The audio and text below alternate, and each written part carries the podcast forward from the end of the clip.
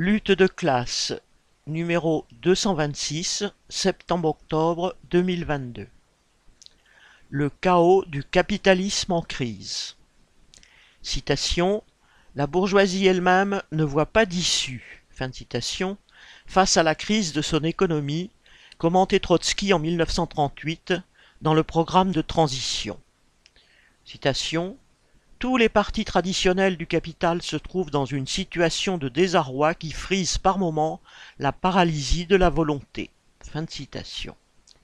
L'époque où le programme de transition fut rédigé était celle de la précédente grande crise, commencée en mille neuf cent vingt-neuf, dont Trotsky décrivait ainsi les effets. Citation. Les crises conjoncturelles dans les conditions de la crise sociale de tout le système capitaliste accablent les masses de privations et de souffrances toujours plus grandes. La croissance du chômage approfondit à son tour une crise financière de l'État et sape les systèmes monétaires ébranlés. Fin de citation.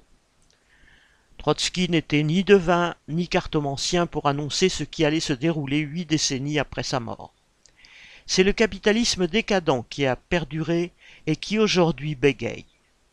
On sait comment s'est terminée la crise de mille neuf cent vingt-neuf, par la Deuxième Guerre mondiale, avec ses vingt-cinq millions de morts sur les champs de bataille, cinquante millions en comptant les civils sont morts sous les bombes, de privation, de faim ou exterminés.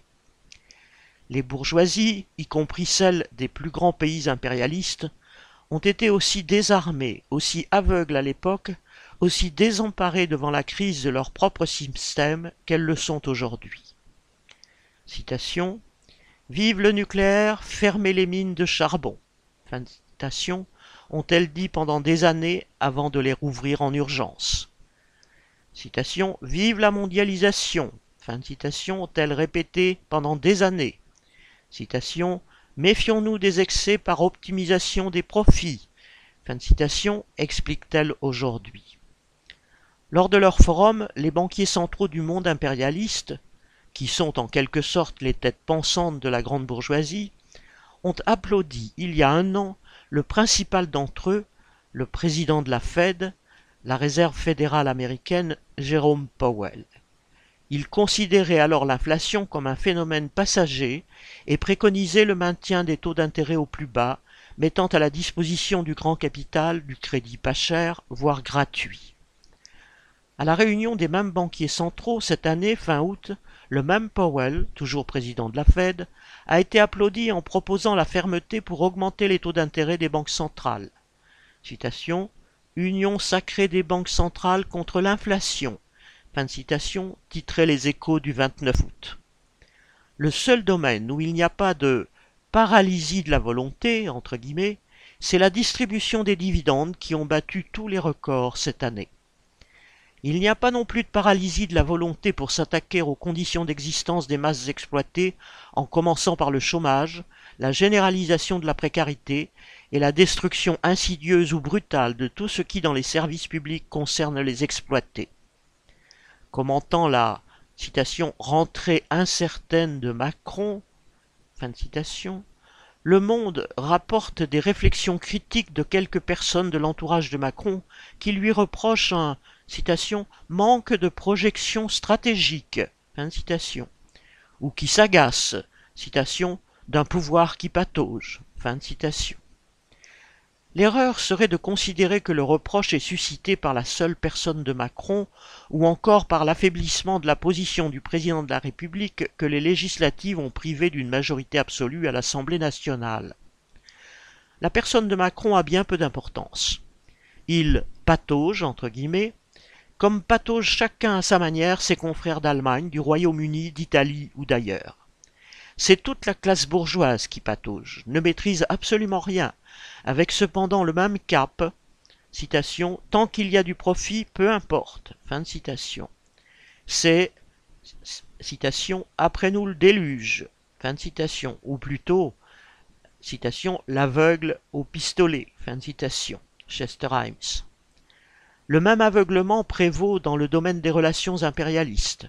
Là encore, on peut se référer à l'image que donnait Trotsky pour son époque. Citation.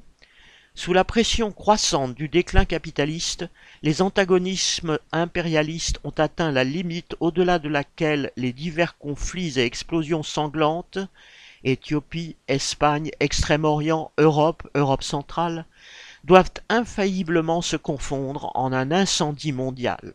Fin de citation.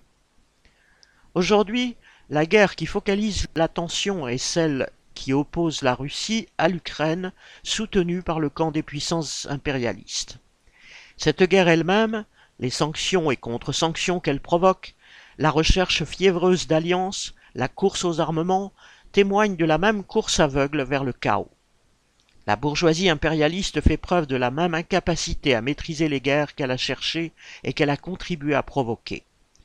C'est Poutine qui a pris l'initiative d'envahir l'Ukraine. Mais c'est l'impérialisme américain qui alimente la guerre et la prolonge. Manifestement, ses dirigeants considèrent avoir tout intérêt à ce qu'elle dure. L'impérialisme américain y a déjà gagné de ressusciter et de renforcer l'OTAN, qualifiée par Macron il y a peu, citation, en état de mort cérébrale, fin de citation, et aujourd'hui ressuscitée. C'est également l'impérialisme américain qui tire profit de l'affaiblissement de la Russie, mais aussi des difficultés entraînées par la guerre en Ukraine pour ses alliés et néanmoins concurrents d'Europe, l'Allemagne principalement. Contrairement aux guerres menées au Vietnam ou plus récemment en Afghanistan, les États-Unis n'ont même pas à envoyer des hommes dans cette guerre. Ils la mènent avec la peau des Ukrainiens et des Russes. Et les armes généreusement envoyées offrent un nouveau marché pour leurs marchands de canons. Mais même les États-Unis, la principale puissance impérialiste, ne sont pas sûrs, avec leur politique guerrière, de ne pas se tirer une balle dans le pied. Le développement économique du passé et la mondialisation ont tissé tant de liens entre les économies nationales, tant leurs classes dirigeantes sont interpénétrées, rivales et en même temps complices, que bien malin serait celui qui pourrait démêler la question. À qui nuira le plus le jeu des sanctions et contre-sanctions? La seule certitude est que ce sont les moins puissants qui en pâtiront le plus. Mais comme l'affirme une phrase attribuée à Lénine, citation, « Un capitaliste est prêt à vendre la corde pour le pendre ». Fin de citation. C'est l'ensemble du monde qui est en train de plonger dans un chaos sanglant. En son temps, Trotsky résumait, citation, la situation politique mondiale dans son ensemble, fin de citation, en affirmant qu'elle, citation, se caractérise avant tout par la crise historique de la direction du prolétariat, fin de citation. Depuis, cette crise historique de la direction du prolétariat s'est achevée par le naufrage complet des directions successives social-démocrates et staliniennes. La principale, sinon la seule conclusion à en tirer, c'est qu'il faut que le prolétariat, au lieu de chercher à redonner vie aux zombies que sont devenues ces anciennes directions social-démocrates et staliniennes, se donne une nouvelle direction révolutionnaire, avec pour objectif non pas d'aménager ou d'améliorer un capitalisme qui sombre dans la crise et dans le sang, mais de renverser le pouvoir économique et politique de la bourgeoisie sur le monde.